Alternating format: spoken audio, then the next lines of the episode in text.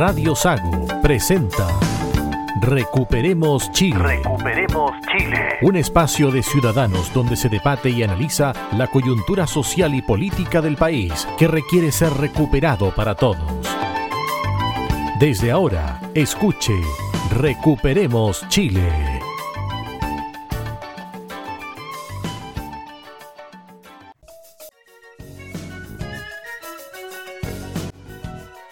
Estamos en el aire, un nuevo capítulo de Recuperemos Chile, hoy con Roberto Correa. Roberto. Buenas tardes, queridos auditores de Radio Sago. Una vez más aquí junto a ustedes este domingo con un solo objetivo, recuperar Chile. Adolfo Aliaga. Hola Cristian, buenas tardes. Aquí estamos contentos nuevamente en este programa Recuperemos Chile. Marcelo Alonso.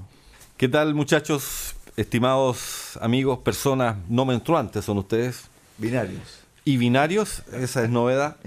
Estamos aquí dispuestos para un nuevo capítulo del Recuperemos Chile, cada vez más entusiasmados y con hartos temas para esta ocasión. Sí, bueno, recuperemos Chile desde el punto de vista social institucional, pero económicamente, Roberto, Adolfo, Marcelo, amigos auditores de Radio Sago, está compleja la situación. El día miércoles, el dólar bordeó los mil pesos. Esto va a traer consecuencias graves en las próximas semanas, especialmente en la canasta familiar, que es lo que la gente siente fuertemente cuando va al supermercado, cuando va al negocio en la esquina y cuando le echa, ¿cierto?, benzina o diésel al vehículo, porque va a subir indefectiblemente los valores de esos productos. El 60 a 70% de la canasta básica familiar en Chile está ligada al dólar. Yo creo, Cristian, que estás profundamente equivocado porque nuestro ministro de Economía dijo que eso no, no era cierto, que aquí compramos en pesos chilenos y no en dólar, así que eso no nos afecta. No, pero fuera de broma, eh, todo está indexado al dólar. Cada vez que se traslada un saco de harina para hacer pan, esa, ese camión echa benzina, la benzina la traemos de afuera, está en dólar Parte del trigo viene de Parte del trigo viene de afuera. El fertilizante que se usa para el trigo viene de afuera. Para ayudar a subir el precio del pan, esta semana en la Araucanía rompieron las mangas de trigo donde estaba almacenado el grano para generarle un daño a un agricultor que quieren tomarle el campo para que les restituyan sus tierras ancestrales. Pero al final es menos trigo, menos trigo que hay disponible, vamos trayendo trigo afuera y a un dólar como dice Cristian, cercano a los mil pesos. O sea, llegó a los mil pesos el dólar, así que hay que... O sea, bordeó. Lo que pasa es que después cerró esa jornada en 972, 982 pesos. La señorita Camila Vallejo está llamando al Banco Central a que intervenga. Yo me, me, me cuestiono qué va a pasar con la autonomía del Banco Central si desde el gobierno la están pauteando. Bueno, hoy día es autónomo.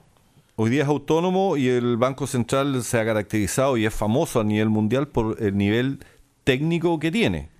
El tema es a futuro cuando, si es que gana, la opción del apruebo, donde el Banco Central va a politizarse y ahí la independencia se va a cero.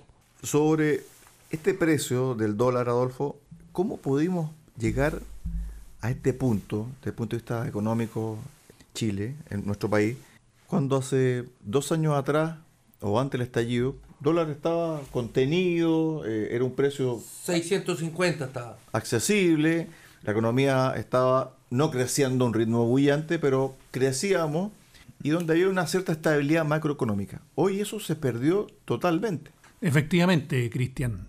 Estamos hoy día con los precios disparados y el dólar es algo que nos va a golpear a todos tremendamente, ya lo está haciendo. La ministra Vallejos cuando dice que le pide al Banco Central que intervenga el dólar, efectivamente en todos los gobiernos el Banco Central trata de intervenir el dólar y produce un pequeño efecto de frenarlo o disminuirlo un poco.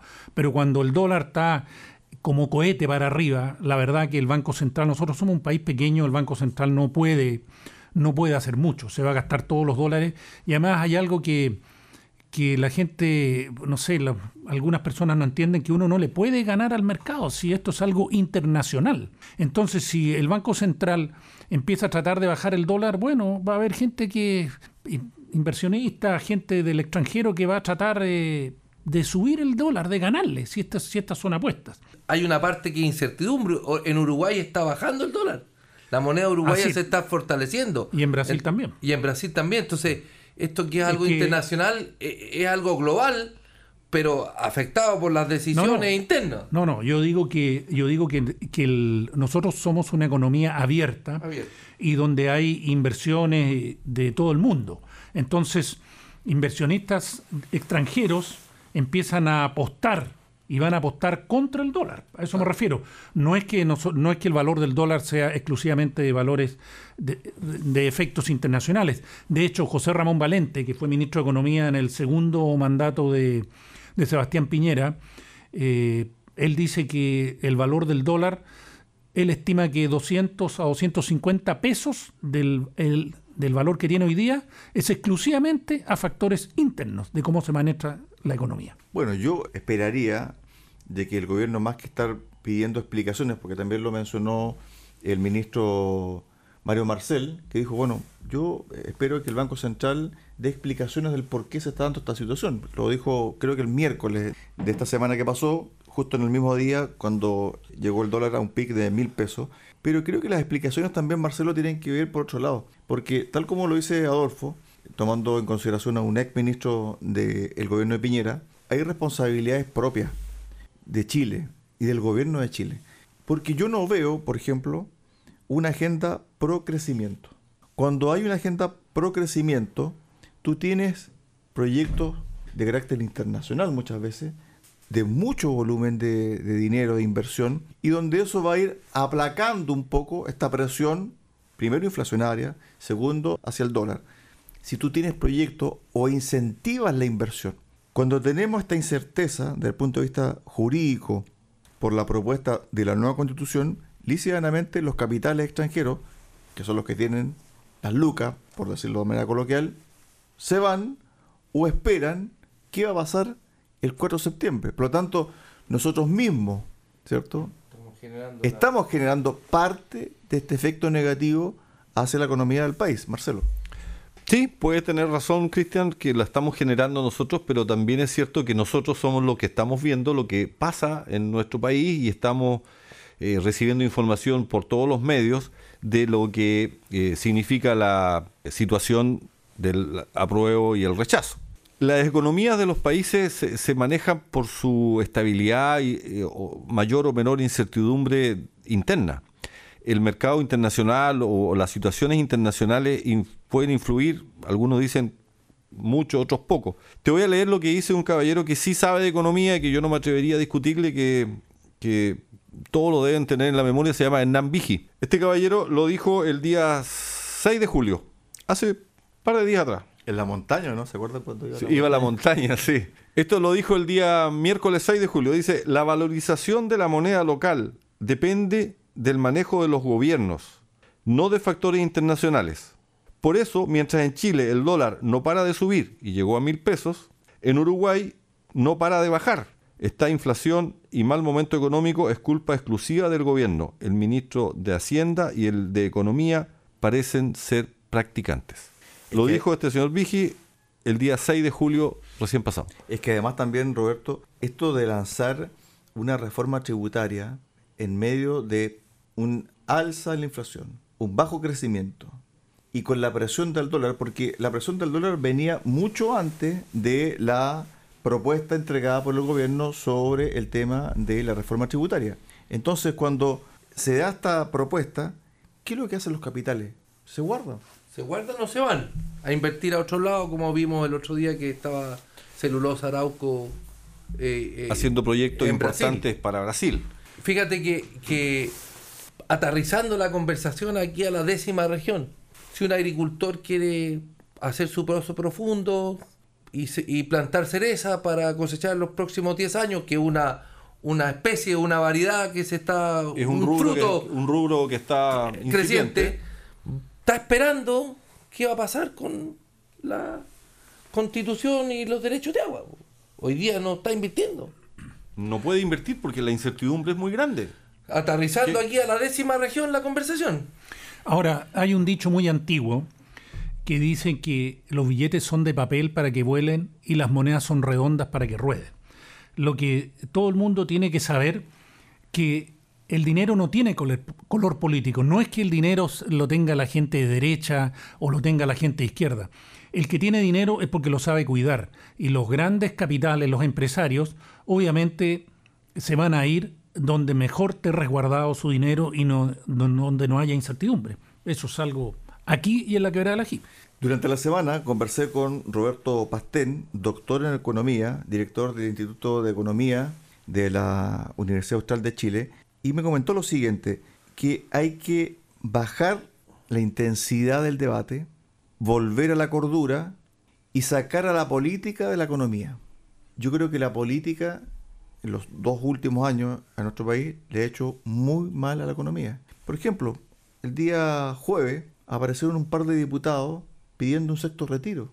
Aparecieron diputados del gobierno pidiendo un bono para las familias, sabiendo de que las arcas fiscales están exiguas, sabiendo de que hay una inflación galopante. Entonces, si el gobierno, especialmente Mario Marcel, cede a esas presiones, porque aquí va a haber mucha tentación, Marcelo, de aquí al 4 de septiembre, esto se va a ir empeorando. Y no es que uno quiera que le vaya mal al país, si a uno mismo también le afecta cuando va al supermercado, cuando paga el arriendo en UF. Cuando Se- se sube a la micro. Ve, ve la benzina aquí en Puerto Montt está sobre 1.200 pesos el Oye, litro. La gente que no tiene auto se sube a la micro, subió 100 pesos el pasaje. 200 pesos el colectivo Puerto Montt.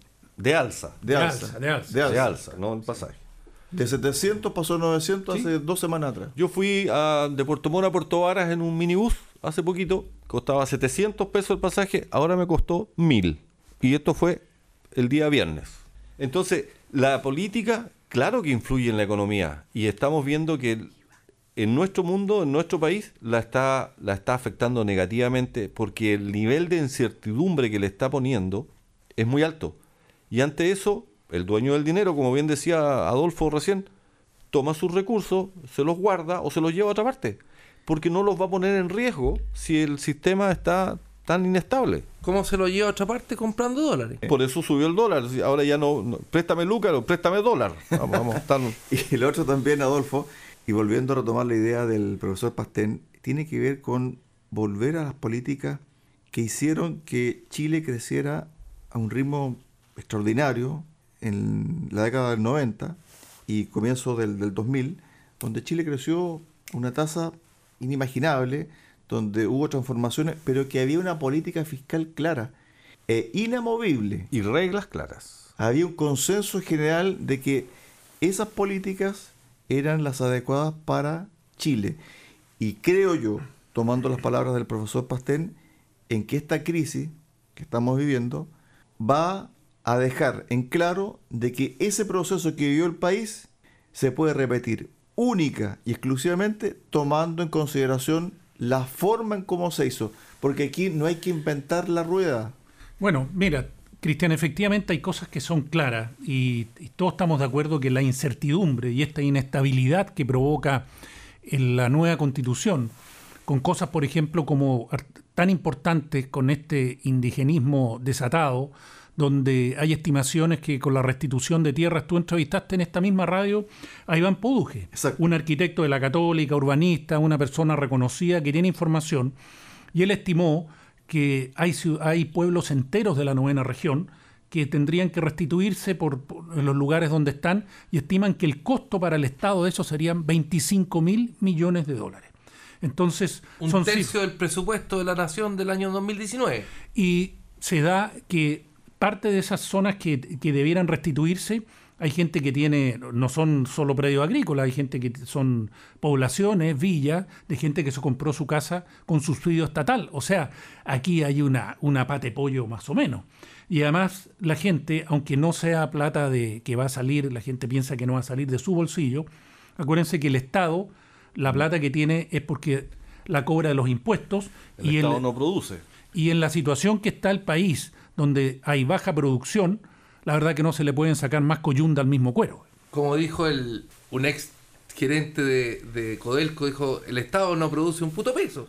Así es, y lo dijo con, toda, con todo cariño, pero también es cierto, y no- no- nos cuesta, yo, yo creo que la gente cuando dice, no, el Estado me va a regalar, el Estado va a pagar, y, y miran hacia adelante que el Estado los va a cubrir de todas las necesidades, se les olvida que el Estado, cada peso que saca, cada puto peso, como dijo el, el ¿Cómo ex... se llamaba este? El expresidente era, era de- presidente de Codelco. Del directorio de Codelco. Vamos Exactamente. a, a encontrar el nombre. Entonces, de este eh, personaje. ese peso sale del bolsillo de todos nosotros cuando compramos el pan, cuando echamos benzina, cuando compramos cualquier cosa, ese IVA, o después cuando viene el impuesto a las empresas, el impuesto, el impuesto único. Todo eso es plata que sale del bolsillo y se está acabando. No queda mucho. Eh, último dato, Roberto. Nelson Pizarro. Nelson. Nelson Pizarro, ese era. Eh, escuchaba hace un par de días eh, un economista importante que hablaba de cómo se está defendiendo de la inflación el gobierno en Perú. Y Perú tiene una economía, es una economía más chica que Chile, pero tiene las reservas el doble de la economía chilena. Perú, por el movimiento económico que tiene, Chile tiene más, más importación, más exportación, más Producto Interno Bruto que Perú. Pero las reservas económicas de Perú son el doble que Chile. Y eso deja a Perú mejor preparado para una inflación, para una crisis. Eh, leído al revés, Chile está mal preparado para una crisis. Y lo que viene ahora con esta incertidumbre hasta el 4 de septiembre eh, es una crisis que nos va a afectar en la, en la política. El pan para febrero va a estar a dos mil pesos, dijiste tú, cuatro mil pesos. Sí, bueno, Ya, ve- esa, hay esa una apuesta, eh, Ya hay, una 2.000 apuesta. pesos. No, cuatro mil pesos. Cuatro mil pesos dijiste. sí. Febrero La- del 2023. la- esa es una apuesta, Roberto, te la vamos a cobrar. Yo creo que te va a quedar corto. Me están ayudando ahí los hombres que están rompiendo las mangas de la Araucanía para que haya menos trigo disponible para el pan. Yo quiero volver al tema del dólar, porque efectivamente la mayoría de nosotros no, no tenemos dólares y todos comercializamos en pesos nuestras cosas. Y a lo mejor algunos piensan que las empresas, las exportadoras, les favorece el dólar en- alto. Efectivamente les favorece un buen dólar, pero el nivel que tiene el dólar hoy día también los perjudica, porque los insumos que ellos compran, por ejemplo, los salmoneros, todo el alimento está indexado los, con dólar. Los agricultores, el fertilizante, muchos agricultores este año no Los fertilizaron petróleo. porque no les alcanzó El flete internacional. los fletes internacionales, las maquinarias que tienen que comprar, los repuestos las máquinas, etcétera. Entonces, el dólar también afecta, nos afecta a todos. Y lo otro, y te doy el pie, Marcelo, tiene que ver con este mismo personaje que tú estás mostrándome, porque durante la semana el gobierno anunció, ni siquiera confirmó, anunció que estaba evaluando la posibilidad de reducir los aranceles para los fertilizantes.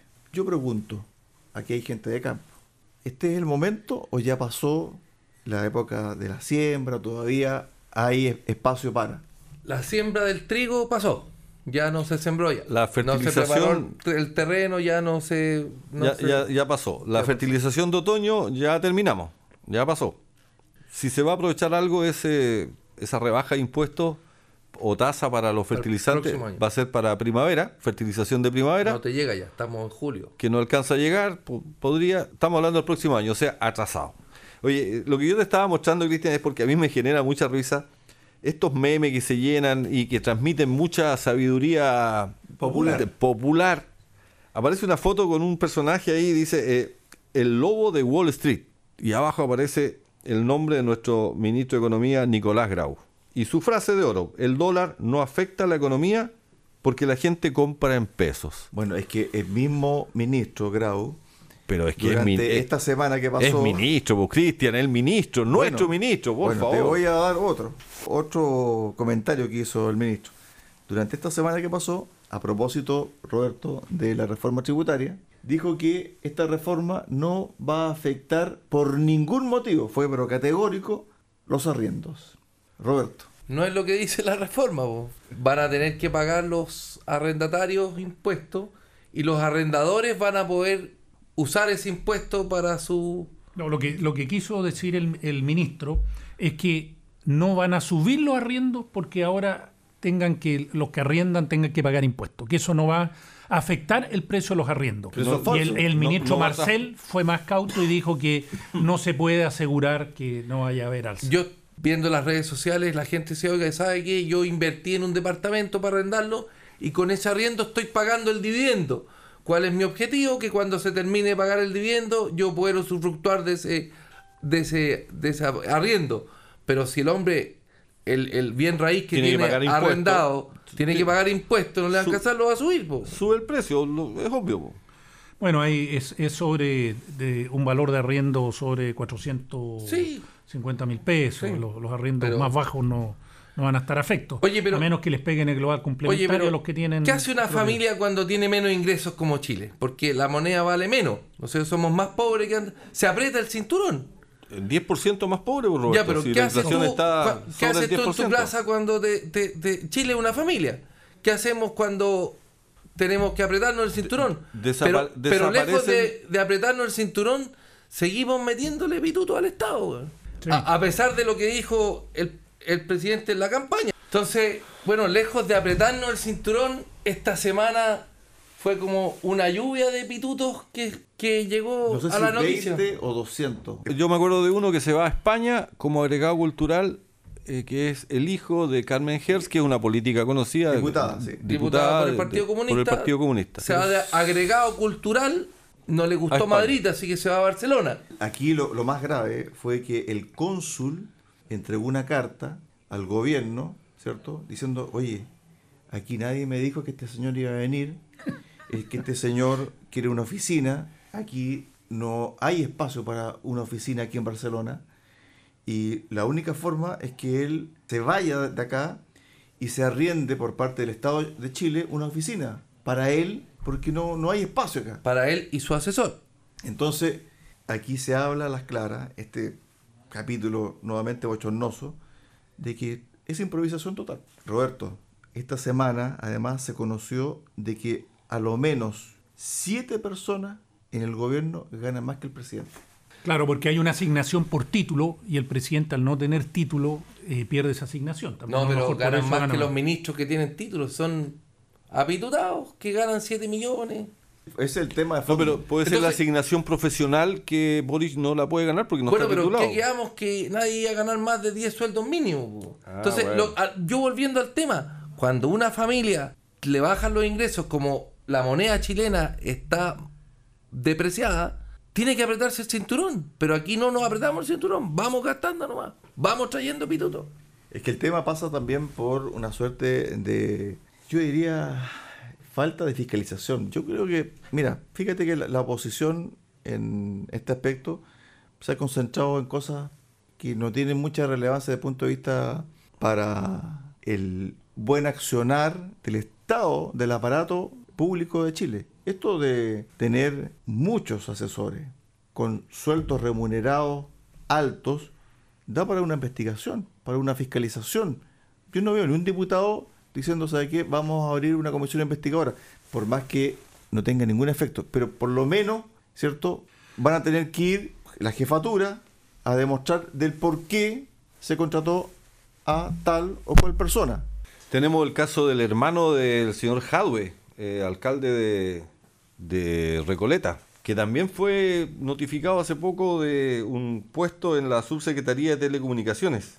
Lo salió a defender el, el hermano diciendo que tenía los méritos correspondientes. Bueno, se dice que más de 200 funcionarios entraron ganando 4 millones de pesos en el gobierno de Boric. Entonces, cuando, bien lo dice Roberto, cuando estamos en plena crisis económica, cuando hay familias que están con el día a día muy, muy eh, afligidas, uno dice, bueno, ¿cómo el Estado no invierte bien su dinero, no lo guarda y lo utiliza de una manera muy eficiente y eficaz? Que es lo que uno espera que, que haga el Estado.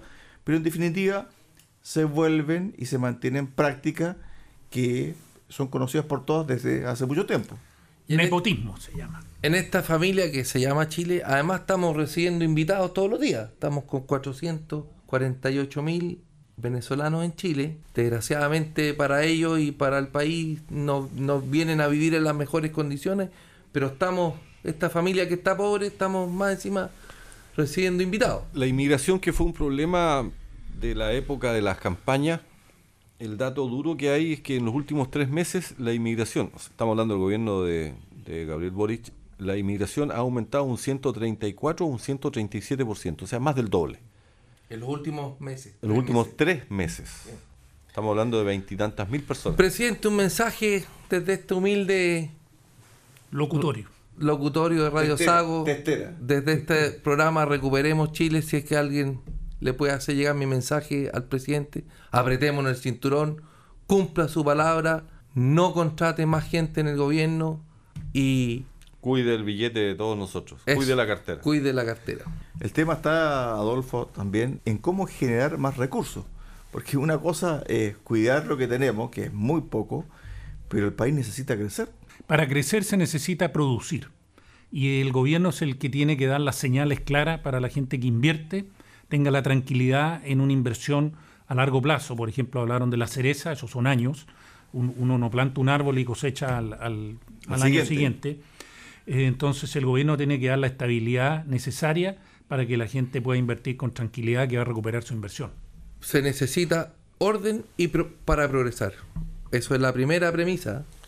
Y, y también, se, o sea, sí, recursos, orden y, y el concepto de tú vas a producir para quién y qué pasa con los productos de tu esfuerzo, de tu producción, de tu trabajo. Certidumbre.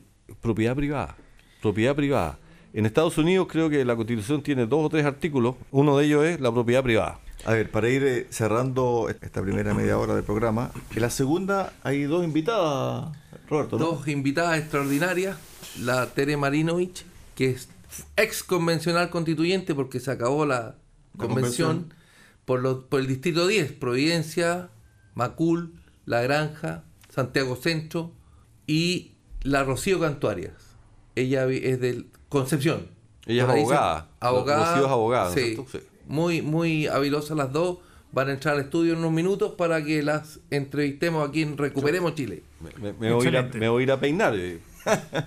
A ver, para cerrar el tema de la crisis económica y también lo que en algún momento de esta conversación eh, sostuvimos sobre el tema de la reforma tributaria.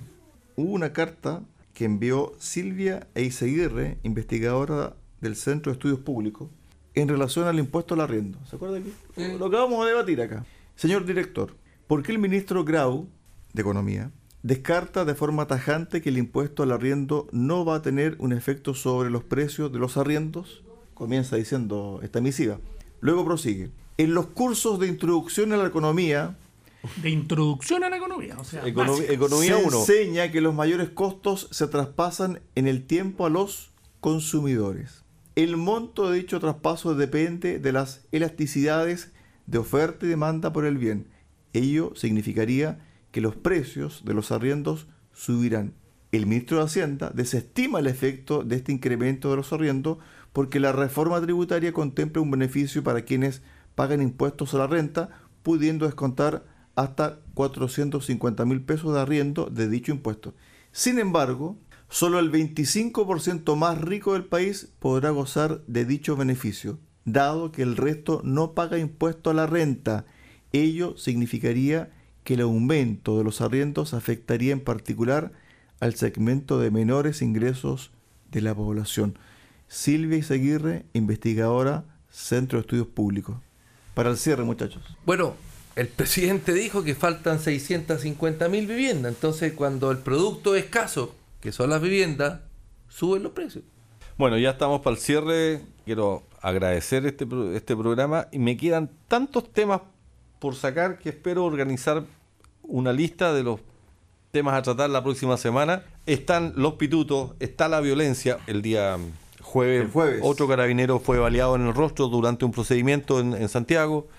Hay, hay mucho y, y realmente me sigue preocupando el devenir que está tomando mi, mi querido Chile. Vamos a tener que hacer dos programas en agosto. Bueno, yo para cerrar quiero decir que es muy importante las señales que da el gobierno y cuando la ministra Vallejo, que es secretaria general de gobierno, le dice al Banco Central que haga algo para intervenir el dólar, para mí es tirar la pelota a los espinillos, porque le está tirando la, la pelota al Banco Central y en el fondo es el gobierno el que tiene que hacerse responsable de las condiciones y la incertidumbre en la que estamos viviendo. Muchachos, hemos llegado al cierre del primer bloque de Recuperemos eh, Chile. Una pausa y volvemos junto a Roberto Correa con dos invitadas de lujo. Ya las presentó. Va a estar bien escoltado. Muy bien escoltado. Rocío Cantuarias y Tere Marinovich conversando acá en Recuperemos Chile. Pausa y volvemos.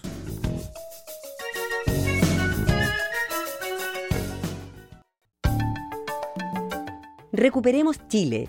Cuenta con el apoyo de Cafetería Chocolate en Puerto Montt. Ven y disfruta nuestra repostería y variedad en café.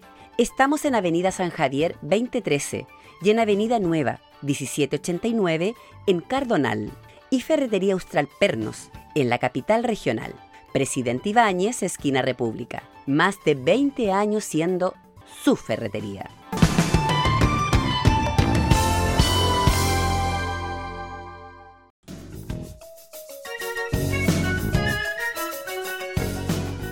En este programa de Recuperemos Chile tenemos dos grandes invitadas, tremendas invitadas. Rocío Cantuarias, Hola, muchas gracias. Convencional estar aquí. constituyente, Sí, ex convencional. ex convencional hasta el 4. Y Tere Marinovich, muy conocida por el Distrito 10, se integró acá al panel Cristian Higuera, que es nuestro periodista para que nos ayuda a recuperar Chile, como se llama nuestro programa ahí. Cristian, Buenas tardes. buenas tardes, estamos. Buenas tardes también a, a Teresa, también eh, a Rocío. La pregunta que cabe acá, pues del, del balance, ¿cierto? De- del 4 de, de julio, que lo vimos todos y estamos comenzando a releer, es el siguiente. ¿Cuál de las cosas que ustedes tenían pensadas para, la- para ustedes dos quedaron plasmadas dentro de la convención? ¿Alguna cosa que ustedes tenían diciendo, ¿sabe qué? Esto es lo que tiene que estar en la constitución y se dio o no se dio finalmente? Rocío. Eh, Cristian, hola a todos. Estamos felices de estar aquí en la radio. Eh, no. No quedó nada. La, la respuesta es súper sencilla. Eh, y, es, y, y la verdad es que es no. Y teníamos, va- va- voy a poner algunos ejemplos para que, la, para, para que la respuesta no sea tan acotada, pero teníamos propuestas que cualquier ciudadano de a pie consideraría razonable, no en términos ideológicos. Por ejemplo, una norma que declaraba que la conciencia de nuestros niños es inviolable y que se le prohibía al Estado adoctrinar políticamente a los cabros. Esa era una norma. Eso se rechazó. Y eso se rechazó. Eh, la igualdad ante la ley. La Tere estaba hablando de- del indigenismo que, que está plasmado en casi todas las normas de este borrador de la convención. Y ahí quedaron las autonomías territoriales indígenas, que no sabemos cuántas hectáreas son, dónde están, cómo, quién las va a definir, ¿no es cierto? Hay una comisión de expropiación. Quedó establecida los sistemas de justicia paralelos. Nosotros, por ejemplo, es que en cada norma tratamos de, de mejorar estos delirios, Cristian. Por ejemplo, en el caso de la justicia indígena, en que van a tener 11 sistemas más, porque es uno para cada nación, más probablemente la del pueblo tribal afrodescendiente, más la chilena. Nosotros quisimos que se limitara, por ejemplo, a asuntos de mera, de mera relación interna Entre entre, ellos. ellos. Y nos dijeron que no, que se excluyera el sistema penal. Rocío. Ahí también hacíamos propuestas, nos dijeron que no. Rocío Teresa, ¿se acuerdan del por qué no se dejó al pueblo huilliche como parte de etnia reconocida? Porque es lo que está también eh, surgiendo como malestar por parte de algunas comunidades. Aquí en la décima en región- Chiloé. Es que en la décima región hay muchos huilliches. Mira, del la río Elisa- Tolten al sur Eh, sí, estaban los lo sé, huilches. Lo sé.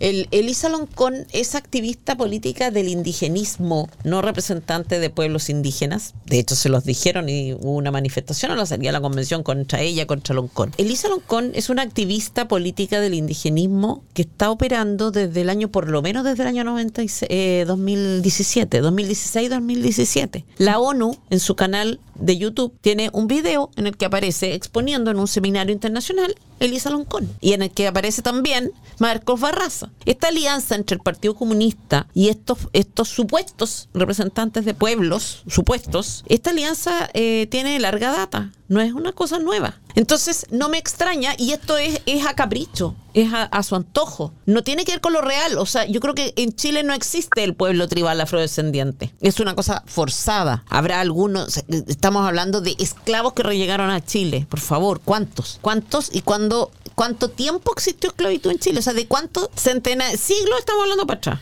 ¿Y cuántas Entonces, personas yo se creo que- sienten Hoy Eh, día. Bueno, pero es que hoy, hoy, descendiente hoy día es que te hoy día eh, identificarse o, o armar un, un colectivo de esta naturaleza es muy rentable. Entonces Sí, yo bueno. creo que ¿por qué quedó fuera el pueblo huilliche? Probablemente porque el activismo político este es radical de izquierda radical, es comunista. Aquí no, no estoy especulando, no me consta, pero me imagino que debe tener que ver con que ideológicamente no estaban de acuerdo con ellos. Nosotros, no sé si te acuerdas, Rocío, que hubo, eh, se, se conformó un consejo indígena para una participación popular que se iba a hacer. En fin, se iba a armar un consejo con personas que no eran convencionales, sino que de pueblos indígenas. Y, y se presentaron varios candidatos. Uno de ellos, uno de ellos era de derecha, era mapuche de derecha. Y yo recuerdo que le dijeron esta frase. Tú no eres mapuche, porque tú eres de derecha. Ese no es el punto. Acá hay una afinidad ideológica.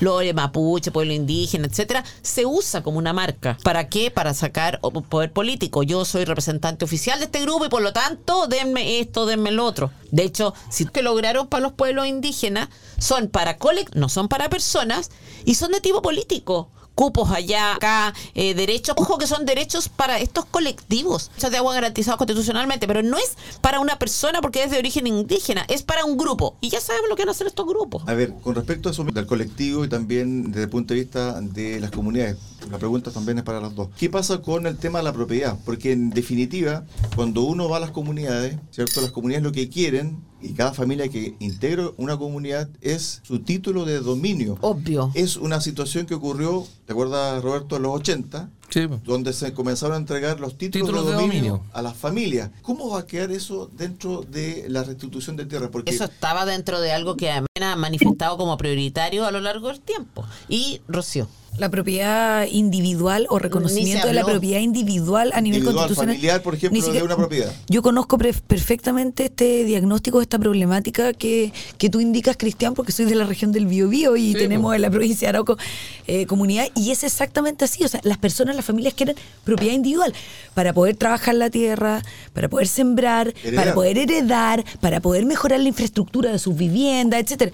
Eh, la verdad es que eh, la propiedad indígena queda con una especial protección y restitución de tierras, territorios, utilización de recursos, catastro y demarcación, pero como dice la Tere, para estos colectivos, para estas naciones originarias, o sea, ¿tú No crees que hubo tú crees sea- que hubo un, alguna discusión respecto de tomemos los problemas que hoy día tienen nuestros representados, nuestros electores, estoy hablando de los escaños privilegiados, ¿no es cierto?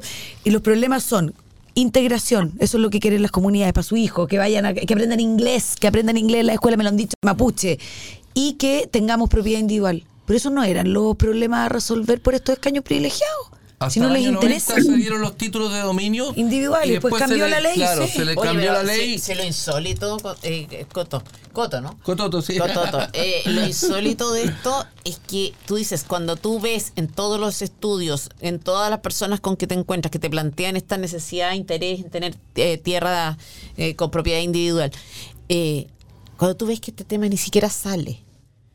Y tú dices, oye, pero esto es la demostración más evidente. Mira, primero no tienen representación, o sea, no, no lo eligieron, tenían cupos reservados. O sea, hay seis candidatos que tuvieron menos de mil votos. Hay una señora del pueblo Yagán que tie- tuvo 61. 61. Eh, 95, una representante del pueblo Cahuéscar. Y que en el fondo llegan ahí porque les dijeron asegurado. O sea, si, si tenían 61 votos y el otro 10, entonces salía igual, cosa que no pasaba con el resto. Entonces, cero representatividad cero referencia a los intereses reales de sus propios pueblos. Entonces, ¿tú qué conclusión puedes sacar? ¿Por qué nadie cuestiona esto? Parece que está la desinformación del resto de la clase política que no detectó, de la mayoría de la clase política, no toda obviamente, porque hubo convencionales que denunciamos esto, pero está en la desconexión que los medios de prensa y todo nunca cuestionaron esto, que yo es como algo que invitaría Pero, a las personas Tere, o no pero a yo- cuestionar a cosas, a, yo a estoy de acuerdo yo estoy de acuerdo contigo en que los medios de prensa o que la ciudadanía se lo pudiera haber cuestionado pero en la convención no porque como tú dices son grupos que están unidos por un proyecto político común de inspiración comunista y no por estos ancestros. Entonces era muy rentable eh, obtener poder y plata, poder y poder, poder económico y político en la convención si eran la mayoría de izquierda radical. Pues entonces estaban felices con esas mismas ideas que fueron plasmadas en el borrador. Eh, decir que una, una, una de las normas que presentamos respecto a la propiedad indígena, como para que darle certeza jurídica a los chilenos y evitar conflicto, es que dijimos que en esta restitución que se hiciera de tierras, bueno, restitución entre comillas, porque yo no soy de la tesis de que ellos sean dueños del territorio chileno, yo no estoy de acuerdo con eso, Eh, creo que es falso, pero yo, nosotros dijimos, vamos a presentar una norma para decir que esa restitución se haga con terrenos fiscales. Dijimos ahí, por lo menos esto ahorra conflictos y no se van a producir problemas entre chilenos. ¿Qué fue lo que pasó? Se rechazó esa norma. O sea, la restitución se puede hacer con terrenos de personas, de privados. ¿no es cierto?, de, de personas particulares. Y no solamente eso, sino que también tratamos de presentar normas que castigaran el de, los, castigaran las ocupaciones ilegales y que en las que el Estado se comprometiera y garantizara des- los desalojos de personas que estuvieran en tomas ilegales. También las rechazaron. Se da un contrasentido porque en el fondo eh, se quiere nivelar la cancha, pero finalmente lo que se hace con este tipo de normas es que un grupo, desde el punto de vista privilegiado, y es como los nuevos ricos finalmente, porque si tú no tienes la capacidad de entregar tierra, Roberto, Rocío, Teresa, ¿qué es lo que vas a hacer? Vas a tener que entregar dinero, porque si hay una comunidad que solicita un terreno donde hay una población, por ejemplo, Padre de las Casas, ¿cierto? ¿Cómo vas a restituir ese terreno si hay familias viviendo, poblaciones, es una comunidad, es un municipio? ¿Cómo le vas a restituir tierra? Imposible. Le vas a tener que entregar dinero. Pero Cristian, esta, esta simple pregunta o reflexión que haces tú, nosotros la, la hicimos y la pusimos ahí eh, en la discusión miles de veces. No te imaginas cuántas veces le preguntamos a los creativos eh, de la convención, principalmente a los escaños privilegiados, ¿cómo lo vamos a hacer? ¿Cómo? Conversemos. ¿Cuántos son las hectáreas sobre las que usted van a, recla- van a reclamar Bueno, la restitución? Ahí ya, ya ¿Cuánto- lo que dijo la Machi, ¿no? Sí, Son hectáreas, es de norte a sur, de este a oeste, es el, El territorio. Guapio, el te- Gualmapu. El territorio. Perdón, Rocío, dale. Lo que se te olvida es que el financiamiento va a ser con nuestros impuestos, po. Porque dice patrimonio propio, pero ese patrimonio propio se lo tendrá. ¿qué, qué- qué- cómo va a ser eso?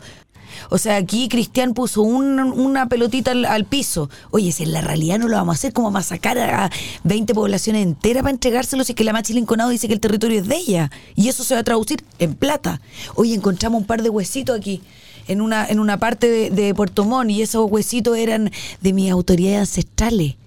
Pasó, esto está pasando, Sí, en pues, Canadá sí. pasa todos los días. ¿Y eso para qué? Para poner la mano y recibir plata. ¿Plata de quién? Financiada por todos nosotros. O sea, esto es Co- un negocio redondo. Comentamos en el programa anterior una inversión que se estaba haciendo aquí en Calbuco, 20 millones de dólares en una piscicultura, Así es. y el pueblo Lafkenche Es la comunidad de Aucha, pero a través de la ley Lafkenche, comunidades que no viven y no son de ese sector Fueron a reclamar. Reclamaron ese borde costero como propio o para manejar ese borde costero y ¿qué es lo que hizo la empresa? Son 20 millones de dólares en inversión, es una piscicultura eco, es la más grande en Sudamérica. y 200 empleos directos para los, Exacto. los vecinos de Aucha. Aucha. ¿Y qué mu- pasó? Y mucha gente que vive en Aucha, ¿cierto? Formó su negocio, su pensión, su residencial, algún local de comida para los trabajadores, 200 directos y todo el resto que ello conlleva. La obra ya había empezado. Sí, paralizó.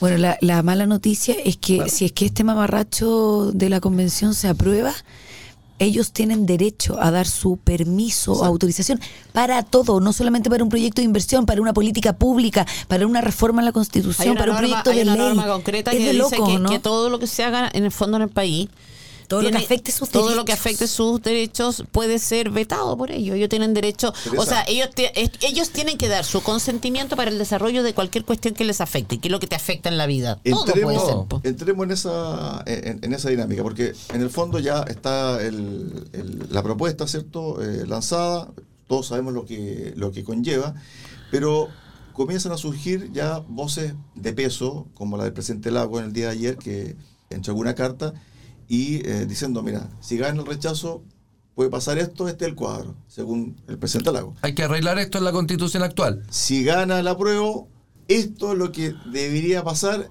y esto es lo que hay que arreglar. Ahora, lo que dijo con respecto al tema del apruebo, dijo que prácticamente le tiró un misil al corazón de la convención y a- un misil también a esta propuesta. Sáquennos de una duda. Supongamos que gana el apruebo, que está dentro de las posibilidades. Obvio. ¿Qué va a pasar con la reforma? Porque se llegó a este consenso de cuatro séptimos debido a la presión de las encuestas y que ellos sienten y saben de que el rechazo está aumentando Sí. y está encabezando. Si no, hubiesen puesto los dos tercios como estaba. Así es. ¿Qué va a pasar con los cuatro séptimos y qué pasa con esta consulta indígena que es obligatoria para cada tema que los perjudique o los Consulta y con- atañe? consulta, una cosa muy importante, reiterar, es consulta y consentimiento, porque tú podrías decir, o si se le va a consultar para tener su opinión en consideración. Esto es que ellos dan, la, eh, se les ha obligado Una a opinión, consultarle, a pedir la opinión y obligado a sujetarse a lo que decidan, así consienten o no aquello que se hace. Perfecto. Voy a partir eh, contestando en general. El Poder Judicial, que ahora se va a llamar sistemas de justicia, se politiza. Eso es lo primero, como pongamos la pelota en el piso. Y se politiza, ¿por qué? Porque inventaron en este borrador un Consejo de Justicia que va a tener la capacidad de nombrar y remover a los jueces. Y eso, ese consejo, por supuesto, que se integra por escaños privilegiados y por gente que eligió el poder político, el Congreso particularmente. ¿Te fijas? Entonces, lo primero, el poder judicial se politiza con este borrador, lo que es un atentado gravísimo a la democracia. Porque cuando usted no tiene un tri- tribunales que son independientes, cualquier cosa puede pasar. Imagínense los que nos están oyendo que algún juez falle en contra de los intereses de algún político corrupto que vaya a ser además aquel que lo remueva o, o sancione. O sea, te doy el pie. ¿Qué es lo que mencionó ayer el presidente Lago en su carta con respecto al Poder Judicial? Dijo que se Que le va a volver el- que se le restituya el nombre. el Sí. nombre al Poder Judicial. Sí, es que lo fue- dijo taxativamente, Rocío. Sí, sí, eso, eso dijo y a nosotros nos parece una impertinencia que se le haya cambiado el nombre. Nos, nos acordamos, sí, cuando votamos esa, ese cambio de nombre, nos- nosotros con la tele, por supuesto, que en contra al Consejo de la Judicatura de Venezuela. Es una institución muy parecida, qué miedo, porque eh, es parte de la ilegitimidad de, de esa antidemocracia que existe allá. Pero bueno, para contestarle eso en general, Cecilia, eh, y ahora en concreto respecto de los recursos, claro, se elimina el recurso de protección y en materia indígena es cierto lo que tú dices en que si bien existen estos sistemas de justicia o que van a coexistir en un plano de igualdad, o sea, el sistema general va a estar en el mismo nivel que estos sistemas indigenistas, ¿no es cierto? Eso es, si usted tiene algún eh, conflicto, si está siendo sancionado, por ejemplo, atropella a una persona que dice ser diaguita, entonces lo va a juzgar una autoridad ancestral por un sistema de los diaguita, por un sistema judicial de los diaguita, ¿no es cierto? Y tiene y no está conforme con la decisión de esta autoridad ancestral, efectivamente usted puede concurrir a la Corte Suprema. Pero, atención, la Corte Suprema va a ver este caso en una sala especializada, asesorada, adivinen por quién, por expertos indígenas. Entonces, la verdad es que es una, es una mala broma. Es lo mismo que decir, ya, yo lo voy a yo voy a resolver o voy a decidir su caso, yo soy autoridad ancestral porque me sometieron a, la- a uno de los sistemas de justicia indígena que van a ver y después si tiene algún reclamo, básicamente vaya a la Rocío. FIFA porque la Corte Suprema va a decidir, pero en una sala integrada, en realidad no integrada, asesorada por un comité experto indígena, o sea, este mismo flor punto. de solución. Rocío, sobre este mismo punto. Claro, ahí se va un poco a ver el caso con perspectiva indígena, pero a su vez también si la persona que es indígena es mujer, se tiene que ver con perspectiva de género. Por lo tanto, hay una doble desigualdad. Una desigualdad desde el punto de vista si eres indígena o no y si eres hombre o mujer. Porque en el fondo los Claro. jueces, de Acá- acuerdo a la normativa, Y debe esto podrían ser tus hijos el día de mañana. debe, debe ver el tema desde el punto de vista con perspectiva de género, si es que es mujer la Cristian, imputada, Y lo por dice- ejemplo. lo Cristian, dice- por voy a- eso voy a nosotros leer. decíamos- Déjame leer uno- una parte. Cuando se trate de personas, esto es la norma.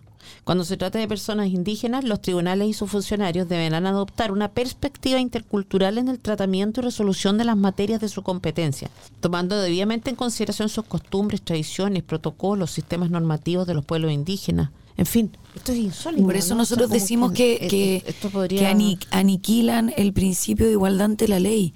Porque hoy día, si es que se aprueba este borrador, lo que hay es una verdadera pauta para los tribunales de cómo fallar, poniendo distintas categorías de ciudadanos, como las que nombró Cristian y que leyó la Tere.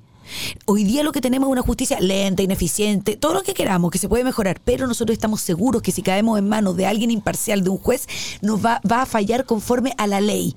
Si es que esta cuestión se aprueba, tenemos una serie de pautas como las que acaba de leer la, la Tere, en que no somos todos iguales. Entonces van a tener que considerar, si es que yo tengo un problema con Cristian, van a tener que considerar mi calidad de mujer, la víctima, probablemente va a perjudicarlo. Entonces es realmente aniquilar el principio de igualdad ante la Oye, ley. y lo otro es que, por una parte, están estas justicias paralelas que intervienen o afectan o, funcionan, digamos, en un plano de igualdad con la justicia general. O sea, no es que sean como subjusticias, ¿ya? No, sino que estamos hablando exactamente igual. Y tú puedes caer en cualquiera, ya, ok. No solamente eso, sino que la norma dice, y voy a leer textual, la función jurisdiccional, o sea, la función de juzgar, se ejerce exclusivamente por los tribunales de justicia y los tribunales de justicia son lo lógico, lo que todos esperamos, punto, ¿no es cierto? No, las autoridades de los pueblos indígenas. O sea, acá tú puedes ser juzgado por los tribunales de justicia o por autoridades de pueblos indígenas. Esto es como que nosotros, que si yo, yo soy creyente, como que uno dijera acá que el obispo tiene derecho a... Tere, yo, creo que te- yo creo que a ti te va a ir mal porque la Machi Lincoln igual no te quería mucho. No, no, o sea, Bueno, cualquier persona, cualquier ciudadano como yo puede atropellar el día de mañana sin querer a un huilliche o mapuche o, o lo que sea y nos vamos a ver enfrentado a un sistema de justicia con autoridades elegidos por ellos. Huilliche no. Bueno, Imagínate un chileno, un chileno no indígena Por que eso. entre a robar, que entre a robar a una casa de un mapuche. Tú sabes que no nos, eh, hubo una norma que se rechazó, pero como que te da una idea de cuál es la lógica de estas personas. Una norma que decía que no- ni- nada que pasara en la Araucanía podía llamarse terrorismo.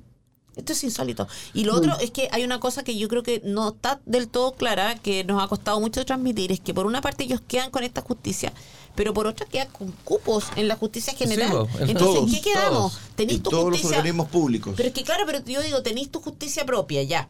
Eh, solventada con ya con todas las desigualdades que eso pueda significar de impunidad para ellos y de abuso para los otros. Ok además quedas con cupos en la justicia eh, eh, en la justicia quedas con criterios especiales para ser juzgados si es que caes a la justicia llamémosla chileno. Entonces en qué quedamos To- todo el tiempo con esta doble militancia, autonomía, recursos, esto, pero cupos en lo otro. Entonces tú dices, bueno, vas a tener autonomía política, entonces ¿por qué tienes que tener cupos en el Congreso? Eh, por ejemplo, como se les aseguró, ¿ah? vas a tener tus territorios propios, entonces ¿por qué tienes que incidir en los ajenos? Entonces esto es el carerrajismo llevado ya presión. La idea que tenía era que cualquier ciudadano como yo, chileno con apellido mestizo, si tiene un, un, un- impasse con la justicia, todos sabemos lo que es recurrir a la Corte Suprema. po. Tenéis que pasar por la Corte de Apelaciones de Puerto Mono, la Corte de Apelaciones de Osorno, y ahí ir a la Suprema es un chorro de plata. po.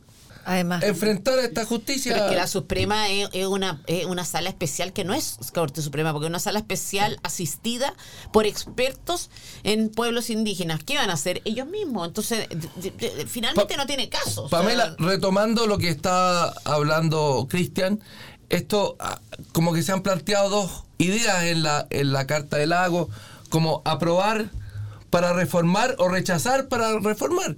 Pero desde mi punto de vista se ve más difícil aprobar para reformar porque hay que pedirle el consentimiento a los pueblos indígenas. ¿no? ¿Ustedes encuentran que hay una suerte de sesgo ideológico en algunos casos? Y me refiero, por ejemplo, a el caso que nosotros lo hemos eh, analizado latamente en el programa, que tiene que ver con estos dos infantes de Marina acusados de homicidio simple en Cañete, y donde la Armada, en un hecho casi eh, insólito y también muy preocupante, se querelló en contra del fiscal Vigueras por apremios ilegítimos.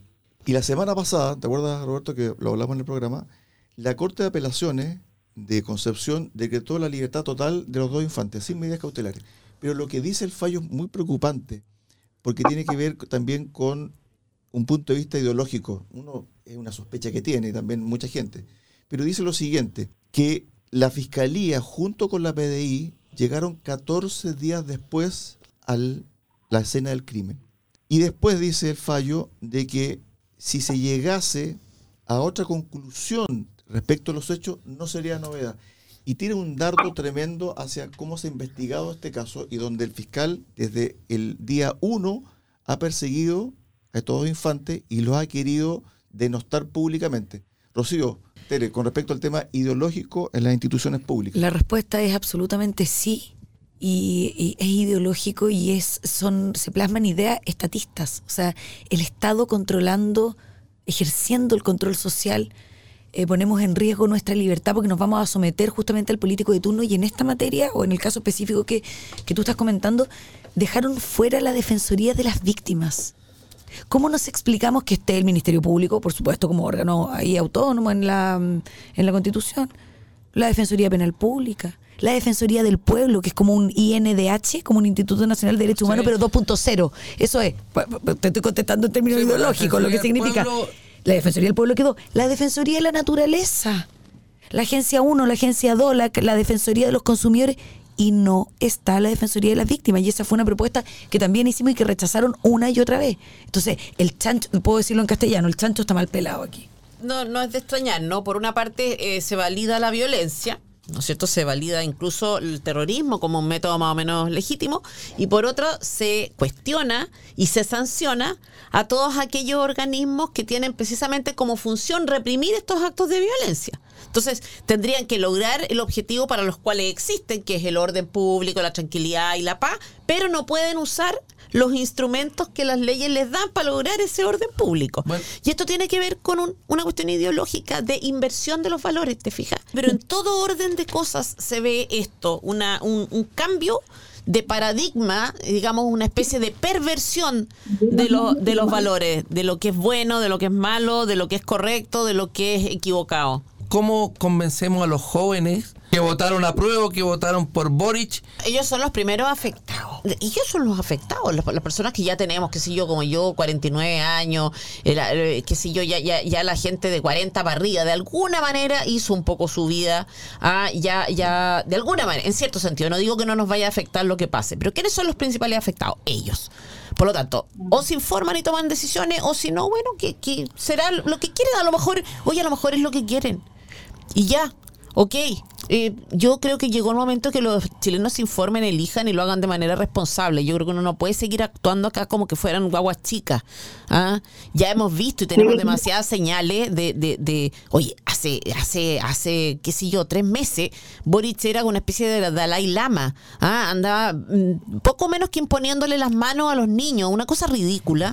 Irina, Y ¿quién era, lo- Tere? Irina, Irina era la, la, la, la, la, la, la- la monarca. Entonces, con toda esta evidencia, tú dices, bueno, esa gente, esa gente más joven, si no entiende, ya como que va a necesitar algo más para entender, es como cuando esa, esa, hay gente que tiene necesita tomar fondo para reaccionar. Y yo creo que a lo mejor es el momento que... Que tomemos fondo, Que haya que tomar fondo. O sea, yo no voy a invitar a, a- a topar, a, a topar fondo, pero hay que entender que hoy es el momento de la responsabilidad personal. Y si no es así, bueno, Ya, habrá pero un, qué un- pasa. ¿no? un zamarreo chiquitito a, los- a las criaturas que uno tiene en No, la está casa y decirle, bien, eso pesca sí. el borrador y sí, entérate, pero- cabro, uno, de... uno hace eso, ese trabajo con, con- con el entorno cercano y qué sé yo. En el fondo, tocar fondo, claro, uno desde el punto de vista individual muchas veces ha tocado fondo y se ha reinventado y ha vuelto, y etcétera.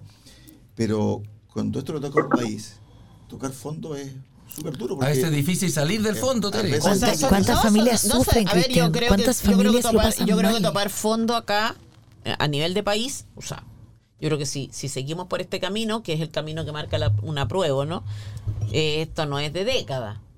No, O, o es de, o sí, es de eh, décadas. yo creo que sí. vamos a tocar fondo, pero vamos a tocar fondo No, no, rapidito, eso, rapidito. eso- eso te quiero decir. O sea, yo creo que ya la situación en que estamos nos toma, mm, digamos, reordenar el país toma de aquí unos 10 años. Por lo menos eso le oía decir a una persona y me hacía sentido. Con una prueba, yo creo que son más, 50, como decía la otra vez la Magdalena Mervila, lo decía, me, me- me hace sentido. es una destrucción completa y ahí reconstruir siempre es mucho más difícil. Pero yo creo que también hay algo de eso que Agustín Laje habla de la naturalización de la riqueza de, de esa tendencia, eso que le pasa a las personas cuando viven en un cierto estado de confort, una situación de confort, de bienestar, eh, hijos de, de personas con fortunas, pero que no las ganaron ellos, tienden a eh, desconectarse de la realidad y a pensar que el estado en que viven es un estado casi de naturaleza. como que no va, no se puede perder, tú no puedes retroceder. La situación en que está es como el piso. Como lo es- normal, es lo, como nor- lo- lo- lo normal. Y de ahí como que solo cabe mejorar, que era un poco la sensación que tuve yo el 18 de octubre. Esta gente, ah, como que vamos a quemar el, el, el metro, pero no importa porque esto después se arregla y, y estamos luchando. Entonces tú dices, oye, pero si arreglar el metro cuesta plata y cuesta tiempo por último. O sea, no da lo mismo que tú dejes a una señora teniendo que caminar para la próxima estación durante un año de su vida extra. Pero hay una naturalización de la riqueza y cuando esas cosas pasan, cuando un país llega a un cierto estado de, de, progreso, eh, se corre este riesgo de retroceso feroz que ha sufrido pues, muchos o la mayoría de los países latinoamericanos. Argentina era riquísimo, ahí están, lo vemos. Eh, Venezuela era un país riquísimo, Riquísimo, ahí están. Venezuela. Entonces no, nosotros ni siquiera somos un país rico, eso quizá nos puede salvar en términos de que tenemos menos, menos, menos cuenta corriente, digamos, para hacer tonteras. Pienso yo que eso siempre ayuda un poco, ah, eh, pero, pero está claro que podemos retroceder y gravemente. ¿no? La generación que tiene menos de 40 años no ha vivido en un país pobre. Eso, Pero no están conscientes, te fijas. Sí. No están conscientes. el mensaje para la juventud es que lean el borrador. Es que se hagan responsables, que se informen, que lean, que no, en el fondo que no actúen como si esto fuera el último iPhone. Que entiendan que acá no es como, ay, que como que qué vamos a perder. Yo entiendo, por ejemplo, cuando en la- entre la prueba y el rechazo de la, de- por una nueva constitución, había un espacio vacío. Algunos llenábamos ese espacio vacío de una manera más catastrofista, otros tenían esperanza, pero era un espacio vacío y por lo tanto admitía una, tener una expectativa en algún sentido y era parte eran pronósticos o especulaciones. Hoy día no son especulaciones, hoy día un texto, hoy día una propuesta concreta. Y me parece muy deshonesto a mí desde el punto de vista de tantos políticos que hoy día están por esto. O sea, esto es malo, señores, pero vamos a aprobar y después lo cambiamos. Oye, por favor, si es que lo que estamos aprobando no es un detalle, no, no- no es como que hay un problema ortográfico en la cuestión, o de redacción, o le faltan comas. Estamos hablando de cosas graves. Y cuando tú. Y además hay que entender que estamos viviendo un fenómeno social complejo. No es simplemente el texto, es, son las expectativas que genera el texto, son los movimientos que se producen en grupos terroristas cuando se ve esta debilidad generalizada. O sea, esto no es un texto y nada más. No, esto es un texto y lo vamos a modificar y vamos a poder modificarlos. A no ser omnipotentes, a no actuar con delirios de omnipotencia cuando hay algo que está en riesgo y que es grave y es serio. Bueno, Roberto, agradecemos a Tere Marinovich y a Rocío Cantuarias por haber estado compartiendo este espacio junto a Recuperemos Chile. Una buena conversación, Roberto. ¿ah? Buena conversación que afortunadamente hemos tenido aquí en Recuperemos Chile con Tere y con Rocío. Y como siempre, la reflexión para este día domingo, el futuro de Chile no depende de los ex convencionales constituyentes, sino de cada uno de los chilenos que tomemos en serio esta votación. Como dijo la Tere, los jóvenes se hagan cargo de lo que están haciendo porque los más afectados para con esta nueva borrador de constitución van a ser los jóvenes. Ellos van a sufrir los embates de esta propuesta que se conoció el 4 de julio. Agradecemos a Tere Marinovich, también a Rocío Cantuarias, a Roberto Correa, que estuvo acompañándonos durante este bloque, y también a los contertulios que estuvieron en el primer bloque, Adolfo Aliaga y también a Marcelo Alonso. Amigos auditores, muchísimas gracias por su tremenda sintonía en el día de hoy y nos reencontramos el próximo domingo, mediodía acá en Recuperemos Chile. Muy buenas tardes. Radio Sago presentó Recuperemos Chile. Recuperemos Chile. Una hora de debate y análisis sobre el presente y futuro del país que los ciudadanos quieren recuperar. Recuperemos Chile. Vuelve el próximo domingo acá en Radio Sago.